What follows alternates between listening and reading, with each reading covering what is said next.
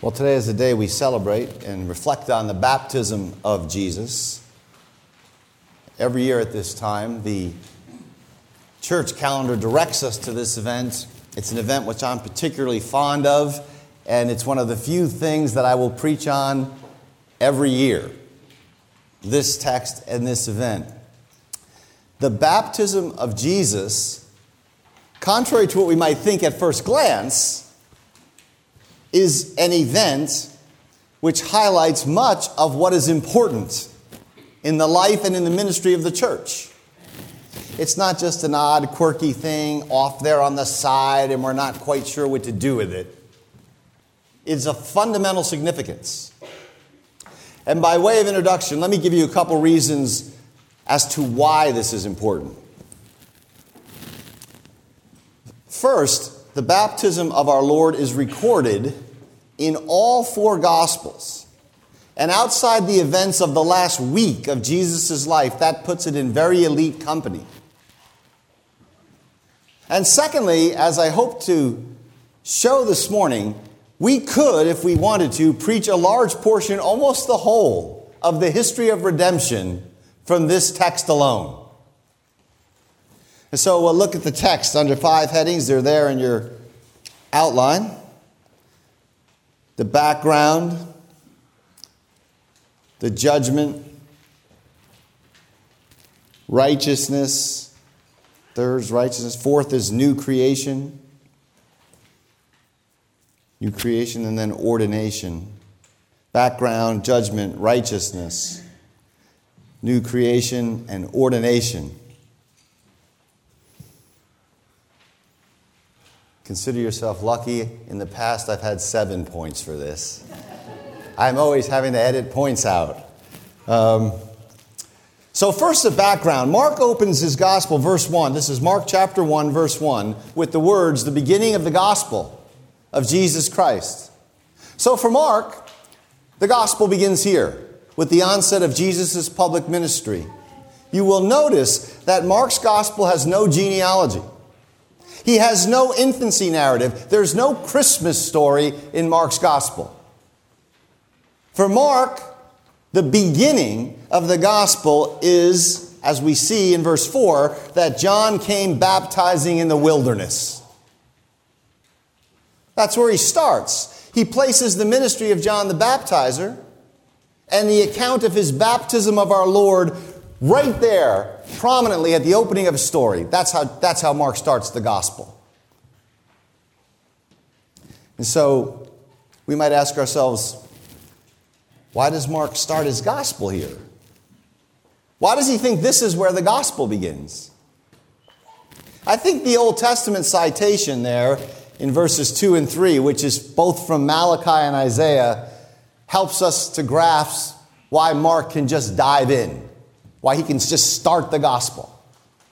And the reason is the whole history of Israel has been a preparation for the gospel. We say this over and over and over again here, I know, especially during Advent, but it needs to continually be said. And God had promised that there'd be a special messenger who would prepare the way of the Lord uniquely before the Lord reveals his glory to all the nations. The gospel does not start on Christmas, it starts with the law and the prophets. That's why Mark starts with a citation from Isaiah. And that tells us something important about the background to the gospel. It tells us that the gospel is a historical gospel. We're not in the realm of mythology or mere ideas, but history. And in particularly, it's a Jewish gospel. The gospel has to do with the fulfillment of these promises made in the law and the prophets to Israel. Jesus, as we say, cannot be Irish. I was told to stop picking on the Scandinavians, so I'm picking on my own heritage now. Jesus cannot be Irish. So, the second point, that's the background. The second point is the judgment. Concerning this John the Baptist, Jesus tells us expressly that in Matthew 11 that John is Elijah, whom God promised to send before this great and dreadful day of the Lord. So, when does John come? When does Elijah come? He comes before the great, dreadful day of the Lord. And that means the Baptist is the last Old Testament prophet. He represents the culmination of all this work of molding and preparing Israel for this dawning day. And this tells us something else about the gospel. It tells us the gospel is an eschatological gospel. Now, it's a big word, I use it a lot. But I always say that I underwrite the usage of it throughout the rest of the year with this sermon right here. Because here's where we want to stop and look at this and unpack its meaning. So, if you're not sure what that means, the gospel is an eschatological gospel, just be patient. I think it'll be clearer in a few minutes. If we look, if we gaze at the accounts of this event, the event of Jesus' baptism, in Matthew's gospel and in Luke's gospel, there's another striking feature which stands out. John the Baptist calls those who are coming to be baptized a brood of vipers. He asks them, Who warned you to flee from the wrath which is to come? It's not very winsome sermon introduction. He tells them not to rest in their Jewish ethnicity. He says, Do not say to yourself, We are the children of Abraham. God is able to raise up children for Abraham from these stones. And he continues and he says, The axe is already laid to the root of the tree. Every tree, he tells them, that doesn't bear good fruit will be cut down and thrown into the fire. And he says, There's one coming after me who's going to baptize you with that fire. So Jesus is then, now again, this is in, in Matthew and Luke's accounts of this event. He's then said to be ready with his winnowing fan to clear his threshing floor, to gather his wheat into his barn, and to burn up the chaff with unquenchable fire. This is, this is John the Baptist's sermon, and he has one sermon for his whole life, as we've said. John has one sermon, he preaches it all the time. This is the sermon. Now, these are extremely strong words. John piles up these fierce images of a coming fiery judgment, fire and brimstone preaching, and it's given to a people who are coming to be baptized. And as verse 5 tells us here in Mark's gospel, they're confessing their sins as they come. So, we ask, what is going on here? John clearly sees the coming of the kingdom in Jesus as a coming judgment. There's no escaping that. Salvation is always through judgment. And so when Jesus comes and he ushers in the kingdom of God, he is taking, bringing the final judgment on the last day forward into history. So the end, the Greek word for end is eschaton. The end, the eschaton, is breaking into time. This is what we mean when we say the gospel is an eschatological gospel. It takes the future judgment, it brings it forward into our time. It takes the age to come and it invades into this age. So this is not just a simple, um, you know, side feature of the gospel. The gospel is an eschatological gospel everywhere, always, at all points, and at all times, and in every possible way. That's what it is. It is the end of all. This is why John the Baptist preaches the way he does. So something wonderful happens here, and it's the reason that the baptism of Jesus must be proclaimed and really celebrated after Advent. So, the one who is going to administer the wrath which is to come, the one who John says has an axe in his hand laid at the root of the tree, the one who baptizes with fire. The one who has a winnowing fan in his hand and who's ready to burn up the chaff with unquenchable fire, that one appears on this scene. He is ready to bring the end. He's ready to usher in his kingdom. And how does he appear? He appears remarkably as one of us. He's waiting in line with his guilty, guilty countrymen. There he is. He's sitting right uh, over there. He's on the wrong side of the line. He's shuffling along with the unwashed masses. And he's ready to submit himself to John's preaching and baptizing ministry. And this means he identifies fully with Israel and with you and I under John's scathing account of the coming judgment. The gospel is an account of Jesus bearing our judgment in advance of the final fiery judgment. It's a glorious thing when Jesus stands with us in the line. So the third point is righteousness.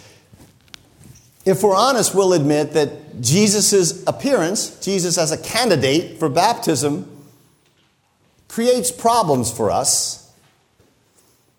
I mean, if it's a baptism of repentance for the forgiveness of sins, which the text says it is, if it's a fleeing from the wrath which is to come, then why does Jesus submit to it? This was obviously a scandal for John the Baptist as well.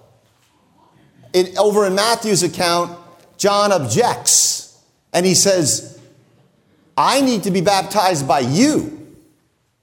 And you're coming to me? See, John doesn't get the point either quite yet. And our Lord's reply to John's instructive. He says, Permit it to be so for now, for thus we will fulfill all righteousness.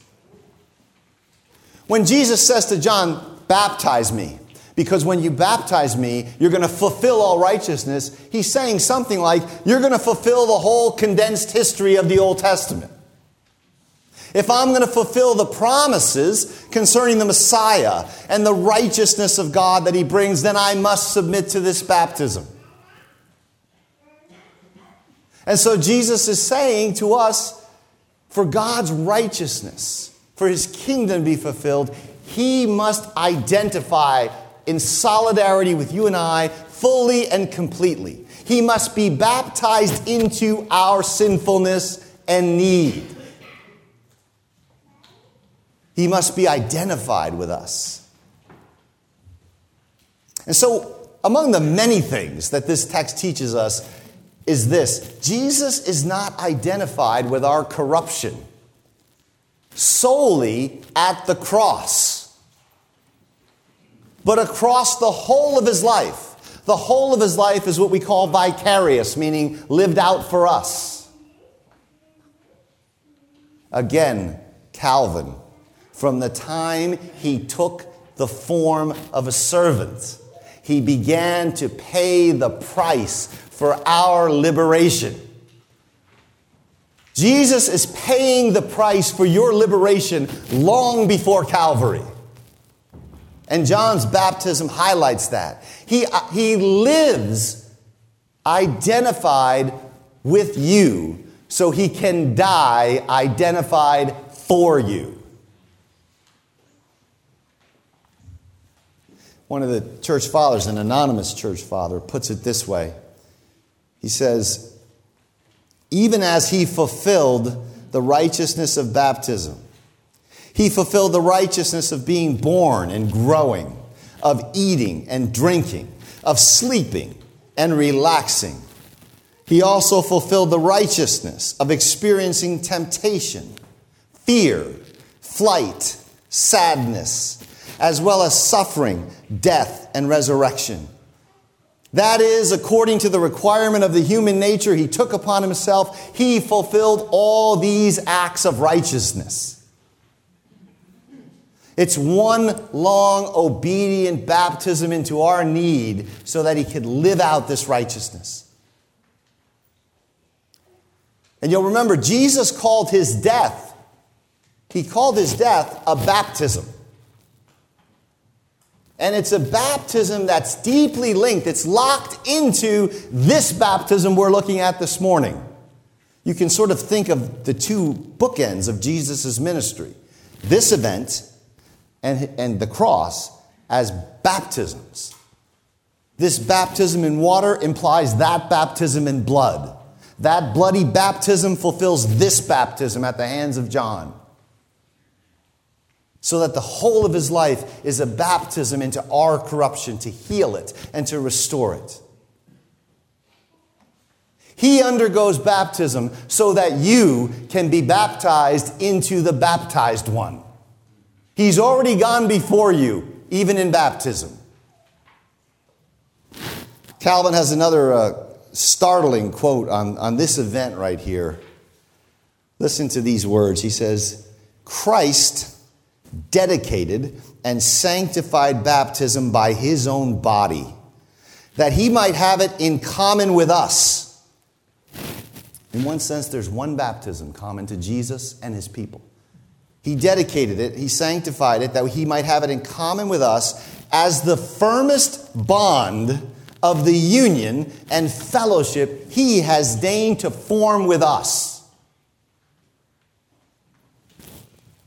When is the last time you said that Jesus' baptism is the firmest bond of union and fellowship that you have with him?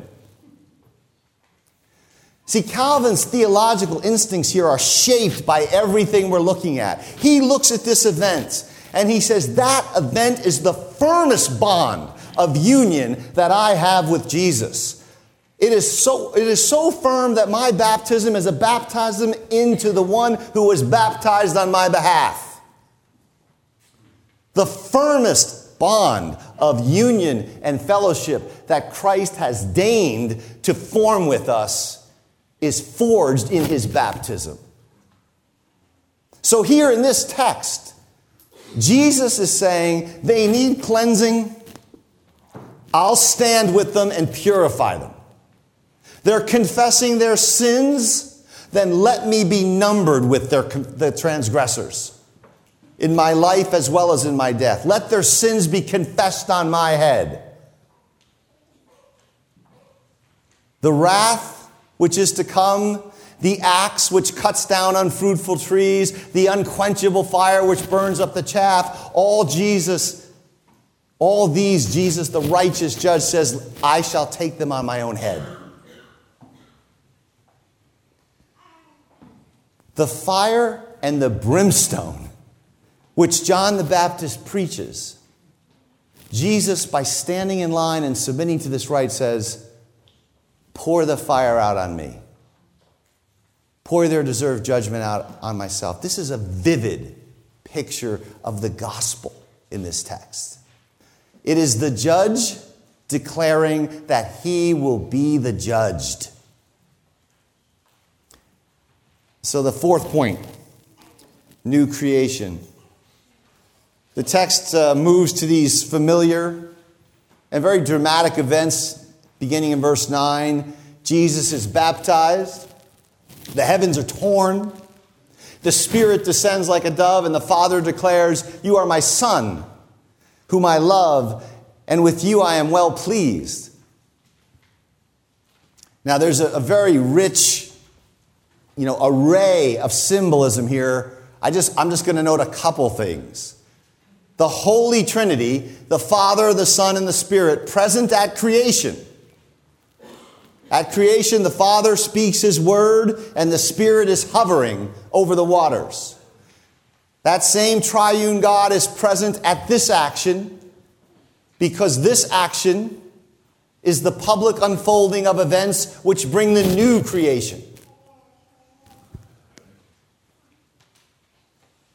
When the Spirit descends like a dove, we're reminded of the Spirit hovering, dove like, over the original creation.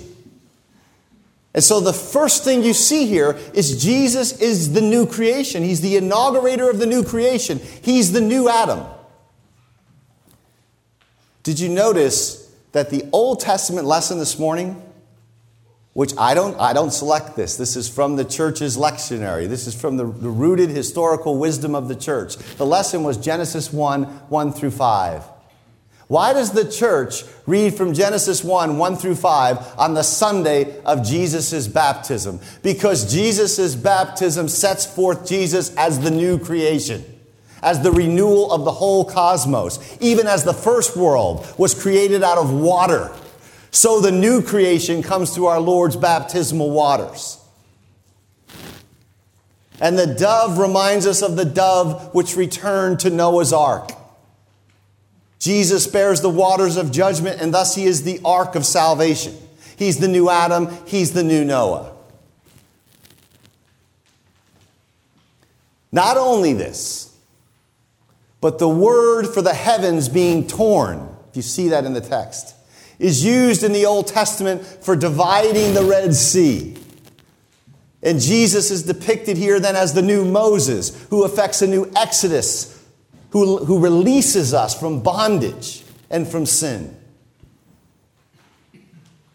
And if that sounds maybe a little too fanciful or speculative, the subsequent narrative, immediately after this baptism, has the same spirit which fell upon Jesus here, driving him into the wilderness to be tempted by Satan. It's in the next, it's in Mark uh, verses 1, verses 12 and 13. As Israel came through the waters of the Red Sea and was tempted for 40 years in the wilderness and failed, Jesus comes through the waters of his baptism, is tempted 40 days and nights in the wilderness and prevails. The point is very clear in Matthew's gospel. Jesus is the new faithful Moses slash Israel.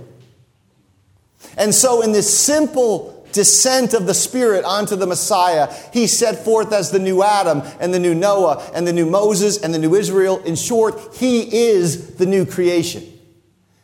He is all in all. He's the key to history. The fifth point, final point, is his ordination. This point ties all the others together, I hope. John's gospel tells us that John the Baptist came baptizing so that Jesus would be revealed, un- unveiled to Israel. And so Jesus then is in this event publicly ordained into and empowered for his role as the Messiah. Now we know this because in John's gospel, when Jesus is asked, by what authority do you do these things? He replies, as is his wont, to their question with a question. He says, I'll answer my opponents if they first answer this question. And you may recall the question Jesus asked. He says, The baptism of John, was it from heaven or from men? Why does Jesus do that? He's asked, By what authority are you acting?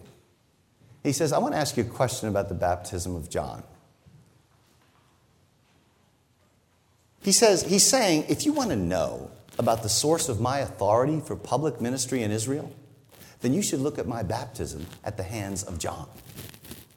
And you should look at the Father's attestation to it and the Holy Spirit descending. My baptism is my ordination as Israel's Messiah. You got a question about my credentials? Check with John and the baptism I received at his hands. It's this ordination this anointing, this empowering with the Spirit, which enables him to live as the new Adam and the new Noah and the new Moses and the new Israel, the new creation. It is to this event that we are looking at this morning, this baptism, that Jesus is referring to when he begins his public preaching ministry with these words, when he says, The Spirit of the Lord is upon me, and he has anointed me to preach good news. That's the Spirit which descended, consecrates him as the Messiah, and empowers him to proclaim the gospel to you and me. It is indeed fitting that this event is placed immediately after the Advent cycle in the church year. Because we're reminded here that Jesus, who humbled himself to take on our humanity, has not yet reached the depths of humiliation. This text reminds us that Jesus' descent does not terminate with Christmas. Rather, he continues throughout his whole public ministry to descend and to descend and to descend, to empty himself, to stand with us, to identify with us, to get in line with us in all of our alienation, in all of our need, in all of our frailty. So here's the whole sermon in one sentence Jesus, the incarnate judge, is unreservedly and forever on your side. In this event, quite literally, on your side of the line. That's good news. So, this baptism, this baptism, and the subsequent baptism in blood at Calvary they turn that coming judgment ordeal of which John the Baptist spoke, all of that fire and brimstone, an ordeal which we all face. They turn that ordeal into the blessed, healing, renewing, refreshing waters of Christian baptism. This is why Jesus' baptism is so important. And when Jesus baptizes us into his baptism, then we are united by faith to the one who, as verse 7 says, is well pleasing to his Father in heaven. And as such, then, and only as such, we, you, are well pleasing, fully accepted in the beloved Son of God, the baptized one. Praise be to God for the baptism of our Lord. Amen.